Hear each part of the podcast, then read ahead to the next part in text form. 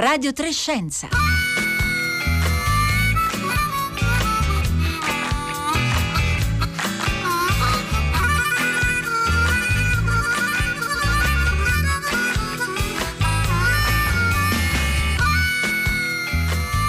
Buongiorno da Paolo Conte, benvenuti a Radio Trescenza, il programma di Rossella Panarese e Marco Motta con Roberta Fulci in redazione, Marco Pompi alla regia, Cristina Santi questa mattina alla parte tecnica.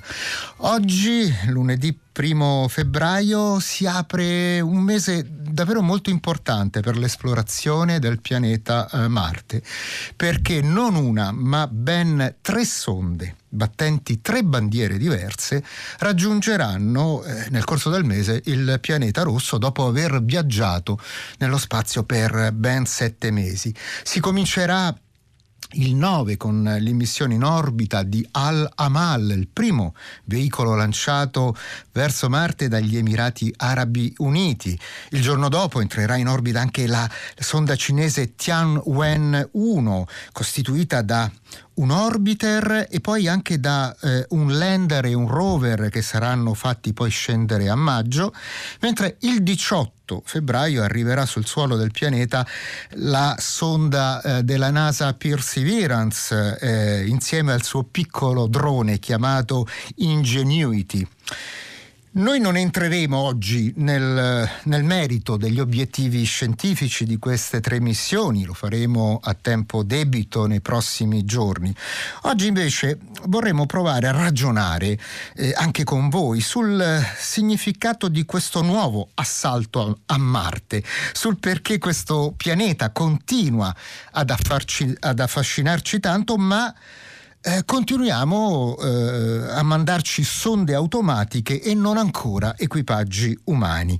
Eh, anzi, abbiamo girato eh, questa domanda perché l'uomo non ha ancora calcato il suolo marziano sui nostri social, ai nostri ascoltatori e ovviamente rilanciamo di nuovo anche qui in diretta eh, questo interrogativo per ricevere le vostre risposte eh, come sempre al 335 56 34 296 ieri abbiamo lanciato sui social eh, tre risposte possibili. Non siamo andati a Marte perché l'impresa ha costi troppo elevati.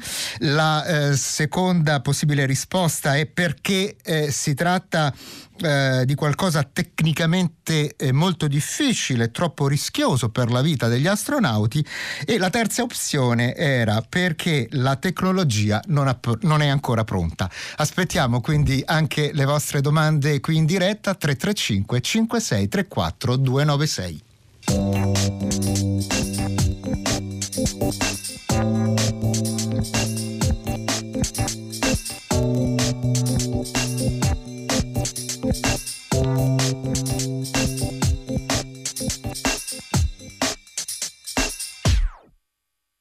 E allora, per parlare di questo nuovo assalto a Marte, atteso per i prossimi giorni, abbiamo chiamato Marcello Coradini, astrofisico italiano che da alcuni anni vive e lavora negli Stati Uniti, dove è amministratore delegato di un'impresa privata di tecnologie spaziali.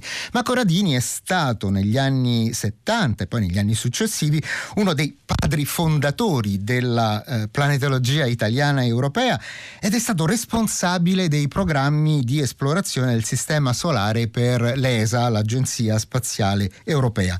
Marcello Corradini, la saluto eh, innanzitutto dicendole buonanotte. Buongiorno a lei. Sì, sono dall'altra parte del mondo, quindi qui è notte. Eh, esatto, in questo, in questo, momento sono mezzanotte e mezza, quindi anzi ringraziamo Marcello Coradini per eh, eh fare, come dire, le ore piccole per stare con noi a più di eh, 13.000 km di distanza, 11 ore di eh, differenza. E quindi ehm, si potrebbe percepire nel corso di questa diretta anche un piccolo ritardo nella nostra conversazione, che però sarà ben poca cosa eh, rispetto al ritardo con cui a terra arrivano i segnali radio eh, da Marte. Ecco, Marcello Corradini, ci dia un'idea, in questo momento con quale ritardo riceviamo i dati trasmessi dalle tre sonde in avvicinamento al pianeta rosso? Diciamo che non si può dare una, un valore assoluto, ma un ordine di grandezza, perché certo. la distanza tra Terra e Marte chiaramente cambia nel corso uh, dell'anno. Ma se prendiamo una distanza media di circa 120 milioni di chilometri, eh, per andare per un messaggio in partenza dalla Terra, per arrivare su Marte, impiega sei minuti. Quindi se io chiamassi Marte in questo momento e dicessi pronto, il mio pronto arriverebbe su Marte dopo sei minuti e chiaramente la risposta del mio corrispondente impiegherebbe altri sei minuti. Quindi tra il pronto come stai e la risposta sto bene passano 12 minuti. E questo eh, è un grosso handicap per eh, una serie di motivi, chiaramente, per cui c'è bisogno di automatizzare le procedure. Ecco, eh, abbiamo detto che queste eh, tre sonde che si stanno avvicinando a Marte sono una degli Emirati Arabi Uniti, una cinese ed una statunitense. La NASA ha fatto un conteggio è la sua ventunesima missione al pianeta rosso, mentre per Cina ed Emirati Arabi siamo praticamente al debutto. Ecco, che cosa rappresenta in questo momento Marte per i paesi esordienti? Ma Marte chiaramente non solo per i paesi esordienti, ma anche per le istituzioni classiche come la NASA, la più grande, o l'ESA o l'Agenzia Spaziale Sovietica, è la sfida eh, per definizione, la sfida spaziale per definizione, perché dai tempi dell'esplorazione lunare, ormai sono passati 50-60 anni, gli uomini, gli astronauti e le astronaute fanno dei saltarelli di, di 350 chilometri questa non è esplorazione spaziale, è poco più di un volo ad altissima quota. Per raggiungere la Stazione Spaziale Internazionale, giusto? Esatto, esatto. Se permette, le, le, le, racconto un piccolo aneddoto. Una volta, era, quando era ancora in presa, eravamo in una di queste grandissime riunioni con tutti gli Stati membri. Allora, in maniera molto pomposa, eravamo a Madrid, in maniera molto pomposa annunciano una chiamata alla stazione spaziale. Io purtroppo feci un commento a voce troppo alta dicendo ma se chiamiamo Barcellona è ancora più lontano. Quindi tutti i ministri scoppiarono in una grande risata, ma questo per dirle che insomma, la stazione spaziale sì, sta nello spazio, ma sta veramente vicino al pianeta Terra. Quindi andare su Marte è la vera sfida, ma andare su Marte è estremamente complicato. Non con le sonde, la NASA l'ha dimostrato, una dose di successi incredibile, ma se pensiamo all'esplorazione umana siamo ancora lungi dalla possibilità di andarci. Ecco, quindi è ancora un obiettivo eh, lontano, però appunto eh, c'è chi si sta preparando diciamo anche a un, a un, primo approccio, a un primo attacco a Marte come appunto Cina ed Emirati Arabi, mentre eh, venendo agli Stati Uniti eh, lei eh, osservava nel suo libro Marte l'ultima frontiera Frontiera che è stato pubblicato dalla casa editrice Il Mulino nel 2015, lei sottolineava che eh, l'esplorazione della superficie di Marte è stata finora un monopolio degli Stati eh, Uniti, un monopolio dunque della sua agenzia spaziale, la NASA. Però lei notava che tra eh, le due missioni storiche Viking 1 e Viking 2 eh, atterrate nel 1976 e che ci hanno dato le prime immagini eh, dalla superficie di Marte, sono poi passati eh, quasi eh, vent'anni al ritorno di un altro eh, veicolo sulla superficie di Marte, il Pathfinder nel 1997. Poi dopo invece, eh, eh, diciamo così, eh, le missioni si sono infittite. Ecco, come mai c'è stato tra gli anni la seconda metà degli anni 70 e la fine degli anni 90 uno iato così lungo, eh, quasi sembra di disinteresse da parte della NASA nei confronti di Marte? Ma la ragione fu non, né tecnica né scientifica, ma sociopolitica, perché ai tempi del Viking, e tra l'altro quella fu la prima missione in cui fui coinvolto da giovanissimo 22enne neolaureato, e quindi la, l'ho vissuta in prima persona. L'errore grandissimo che fece la NASA a quei tempi fu di vendere troppo fortemente la ricerca della vita e le probabilità di trovare vita su Marte.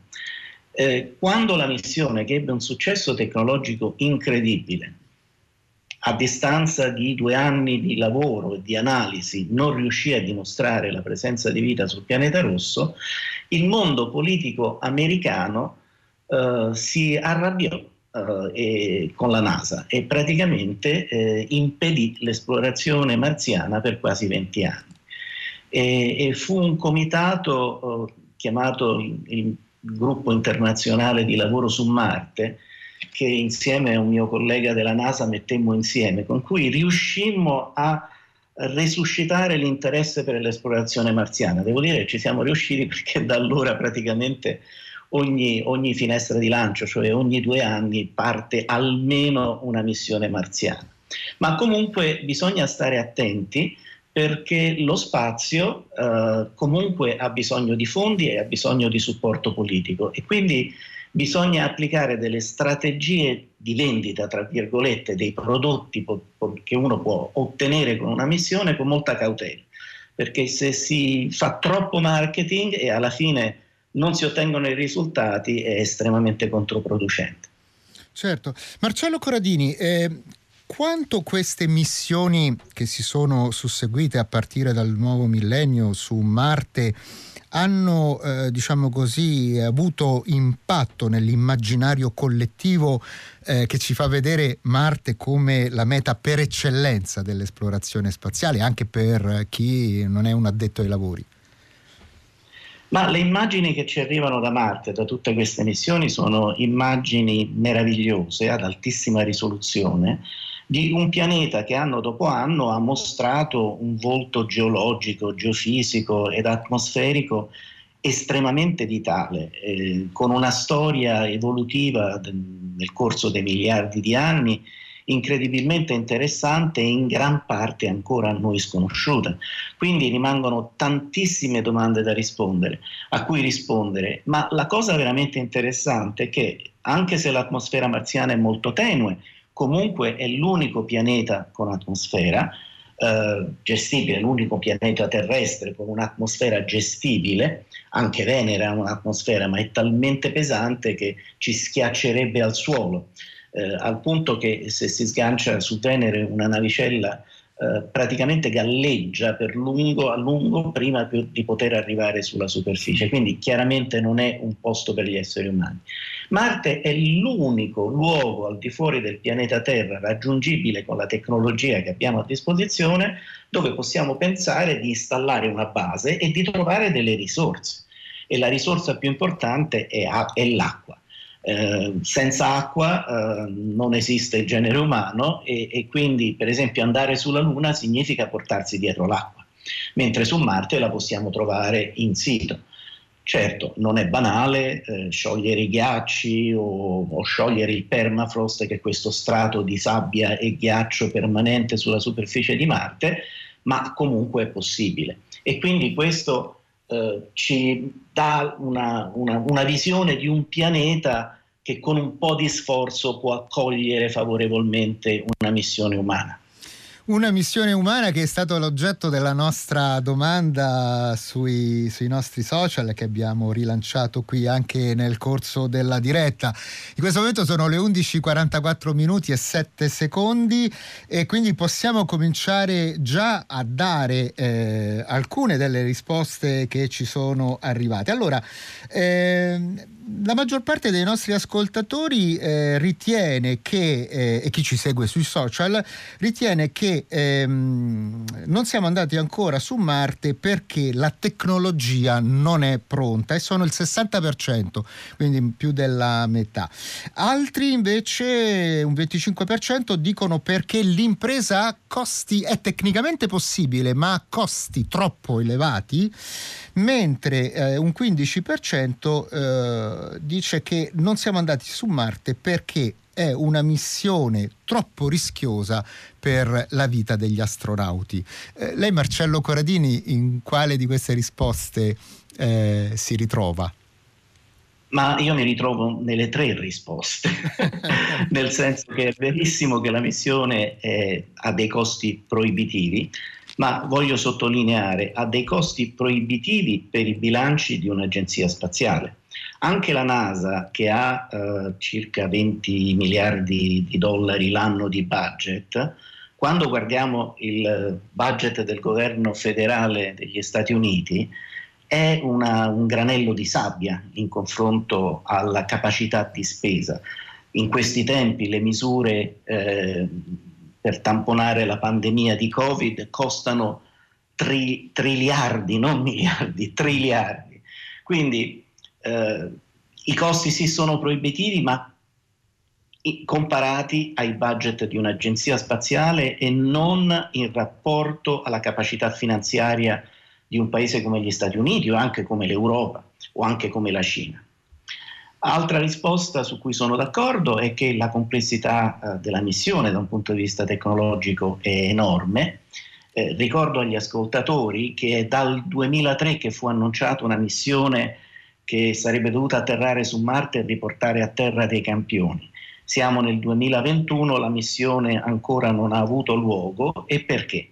Perché eh, la cosa fondamentale per tornare indietro è portarsi dietro un razzo, magari non enorme, ma comunque un razzo, farlo atterrare senza romperlo e poi operare una campagna di lancio con un ritardo tra i comandi che io mando al lanciatore e la risposta del lanciatore stesso di 12 minuti. Di conseguenza la campagna di lancio deve essere una campagna di lancio automatica e questa non è una cosa banale. Quindi, e poi la pericolosità. E certo, chiaramente l'esplorazione spaziale è pericolosa, ma credo che questo non abbia mai bloccato nessuna impresa umana nella storia della civilizzazione. Dobbiamo mettere eh, in preventivo talvolta anche delle perdite per far progredire la conoscenza, per far progredire la tecnologia eh, e la scienza del mondo. Quindi il, purtroppo è un insieme di queste tre cause, ma è anche un'indicazione sociologica e secondo me queste missioni, quella della NASA soprattutto secondo me è il canto del cigno delle organizzazioni classiche del mondo occidentale, la palla si sta muovendo verso l'Oriente, la Cina ha una potenza finanziaria e una motivazione molto superiore a quella degli Stati Uniti di andare nello spazio, di dimostrare le loro capacità tecnologiche. E poi non dobbiamo scordarci di un terzo elemento. Negli Stati Uniti è nata lo spazio privato. Ci sono una serie di eh, ditte private eh, che stanno aprendo un nuovo mercato e hanno il coraggio di provare delle tecnologie che la NASA per motivi istituzionali non può testare. Certo, quindi si stanno, dire, affacciando anche attori privati in questa eh, nuova corsa a Marte. Continuano ad arrivarci molti messaggi che stiamo pubblicando sul sito di Radio 3 al 335 5634 296. Eh, ci sono alcuni ascoltatori che sottolineano anche il fatto che dopo il viaggio eh, sulla Luna delle missioni Apollo è venuto a mancare eh, non soltanto l'interesse pubblico, politico e militare, militare, come anche sottolineava Marcello Corradini, ma anche perché è venuta meno quella che è stata, eh, diciamo così, eh, la forza propulsiva di eh, quella corsa alla Luna che era la competizione ta, tra Stati Uniti e Unione eh, Sovietica. Una competizione che si concretizzava, eh, scrive Luigi Butrico, anche, eh, anche nello spazio.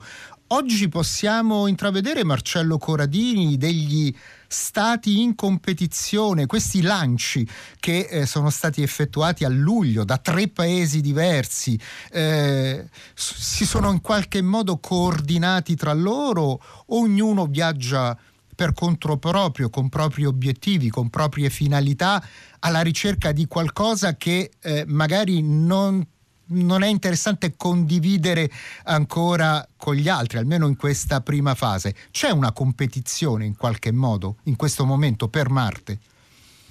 Assolutamente sì e ben venga, visto i buoni risultati della, della, guerra fredda. Noi scherzavamo, abbiamo scherzato per tanti anni dicendo dateci un nemico altrimenti non riusciremo più a fare missioni spaziali. Eh, la, la, la, nascita eh, della Cina in campo spaziale eh, mette paura al sistema mh, mm, statunitense. eh, in America sono abituati a essere i primi, i migliori, i più bravi, i più alti, i più belli, eccetera, eccetera. Quindi eh, trovare un'altra agenzia, un'altra organizzazione che può fare le stesse cose che fanno loro, secondo me è una grossa motivazione per eh, ehm, garantire maggiori investimenti nell'esplorazione spaziale, che come dicevo non è che costi tantissimo, perché ricordo agli ascoltatori che eh, 100 km di autostrada in un, paese, in un qualsiasi paese del mondo costano molto di più di una missione spaziale e qualsiasi paese può permettersi un'autostrada di 100 km. Quindi quello che manca è la motivazione politica, non uh, la, le finanze in senso assoluto. Eppure anche oggi, Marcello Corradini, ci stanno scrivendo in tanti, quando parli portiamo a questi microfoni il tema dell'esplorazione planetaria, ci sono persone che ci chiedono perché spendere tanti soldi in queste imprese quando ce ne sono di più urgenti da eh, intraprendere qui eh, sulla Terra.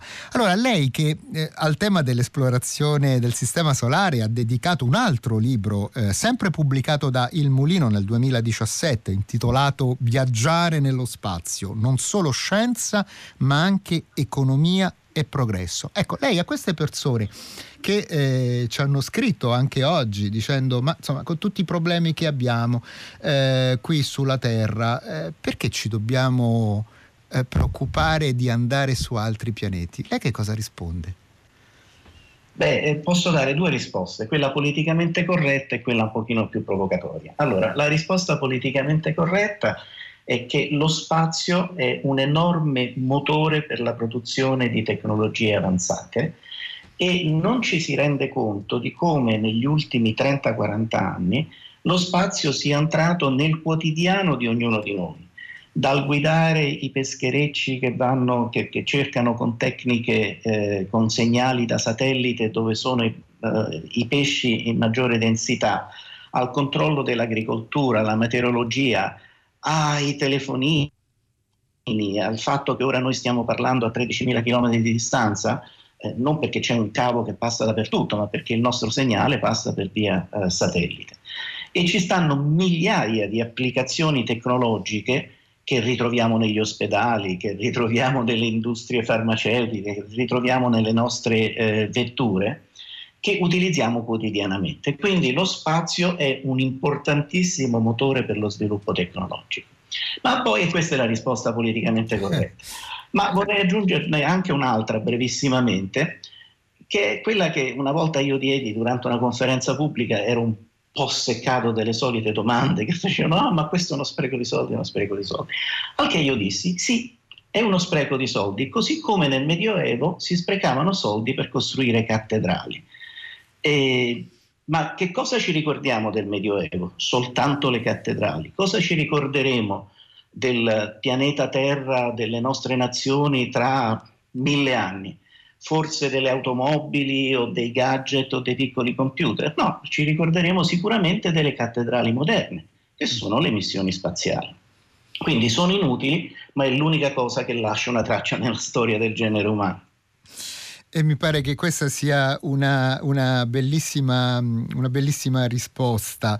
Eh, c'è anche eh, un, un, intervento da parte di Norbert eh, da Pisa, un nostro ascoltatore che ci segue assiduamente che dice eh, che in fondo dovremmo spendere dei soldi eh, per mandare eh, su Marte un insieme di eh, robot, di sistemi di intelligenza artificiale anche per poter viaggiare su questo pianeta. Lei a questo tema ha dedicato proprio uno degli ultimi e eh, eh, tra i più interessanti capitoli del libro Marte, l'ultima frontiera, pubblicato dal Mulino nel 2015. Cioè lei dice in effetti si è sempre più spostata nel corso del tempo, eh, degli anni, eh, la, la, la possibilità di vedere, di assistere degli umani calcare il suolo del pianeta rosso, però, però le le nuove tecnologie ci possono aiutare. In che senso, Marcello Goradini? Nel senso che eh, viaggiare in realtà virtuale eh, è una cosa meravigliosa ed è assolutamente non pericoloso perché il pericolo lo mettiamo nelle mani di robot e satelliti. Immagini di poter avere eh, un sistema eh, di telecomunicazioni simile a quello che abbiamo su Terra intorno a Marte, di, di GPS e di satelliti di telecomunicazione. E immaginiamo di avere un numero molto superiore eh, di robot con, tele, con, telecamere ad alta risoluzione ed immagini stereoscopiche, con tecniche di eh, realtà virtuale, noi potremmo andare al cinema e invece che vedere un film potremmo scegliere di fare una passeggiata su un vulcano marziano o di andare a esplorare la valle Smarineris, la più grande frattura tettonica del sistema solare, e si avrebbe veramente la sensazione di camminare su Marte. Secondo me eh, l'esplorazione in realtà virtuale è un complemento eh, necessario e importantissimo all'esplorazione umana e addirittura alla preparazione delle eh, esplorazioni con astronauti, se non in alternativa, se non troviamo i fondi per mandare gli astronauti. Sicuramente i fondi e la tecnologia per costruire un network di telecomunicazioni eh, su Marte esiste già, quindi è qualcosa che potremmo fare immediatamente. Ecco, ma questo ci permetterebbe, eh, oltre che eh, poter, camminare su Marte, viaggiare su Marte, ci permetterebbe anche di fare eh, ricerca? Assolutamente sì, perché nell'ambito della realtà virtuale noi possiamo avere due tipi di prodotto. Uno più spettacolare, più popolare, diciamo, sostituiamo il cinema o le escursioni in campagna con un'escursione in realtà virtuale su Marte, ma con le stesse tecnologie eh, possiamo avere dati sulla mineralogia, sulla geologia, sulla chimica, sulla fisica atmosferica, ma con un dettaglio enormemente superiore al dettaglio che abbiamo in questo momento. E di conseguenza questo tipo di esplorazione è fondamentale anche per far avanzare la conoscenza scientifica del pianeta rosso. Ecco, però questo significherà che nei prossimi anni dovremmo eh, costruire e implementare una rete molto fitta di infrastrutture eh, robotiche, digitali eh, e anche di altro tipo per poter eh, viaggiare su Marte in questo modo. È assolutamente necessario perché eh, qualsiasi impresa eh, umana, anche qui su Terra, quando si è voluto oh, conquistare o scoprire un nuovo, un nuovo pianeta, quando Cristoforo Colombo è arrivato eh, qui in America, la prima cosa che è stata fatta, si costruiscono eh, dei fortini, delle case, si cominciano a coltivare la terra per, per sfamare eh, gli esploratori. Su Marte abbiamo bisogno di tutte le cose di cui abbiamo bisogno su Terra e in particolare dobbiamo produrre energia e con l'energia possiamo produrre acqua e possiamo sintetizzare il propellente per ritornare a casa o per far ripartire le astronavi. Allora, è facile da dire, ah beh, ma che ci vuole a produrre un po' di energia per far sciogliere i ghiacci, eccetera, eccetera. Beh, io ricordo uh, che uh, portare semplicemente dell'energia attraverso un cavo, un cavo ad alta tensione, significa portare centinaia di tonnellate di materiale sulla superficie di Marte, quindi certo. non è così banale. È... è possibile, la tecnologia esiste, ma ci sono anche dei grossi limiti. Bene, Marcello Corradini, io la ringrazio, eh, la ringrazio moltissimo per eh, averci spiegato molte cose, per aver fatto l'una praticamente, Manca, mancano 50 secondi lì a, eh, dove sta lei alle Hawaii. Ricordo Marcello Corradini, planetologo, autore di Marte, l'ultima frontiera e Viaggiare nello spazio, non solo scienza ma anche economia e progresso, eh, eh, libri entrambi pubblicati da Il Mulino rispettivamente nel 2015 e nel 2017. La puntata di Radio Trescenza termina qui, eh, Paolo Conte vi ringrazia per l'ascolto, vi saluta e adesso passa la linea al concerto del mattino con Marco Mauceri e Guido Zaccagnini.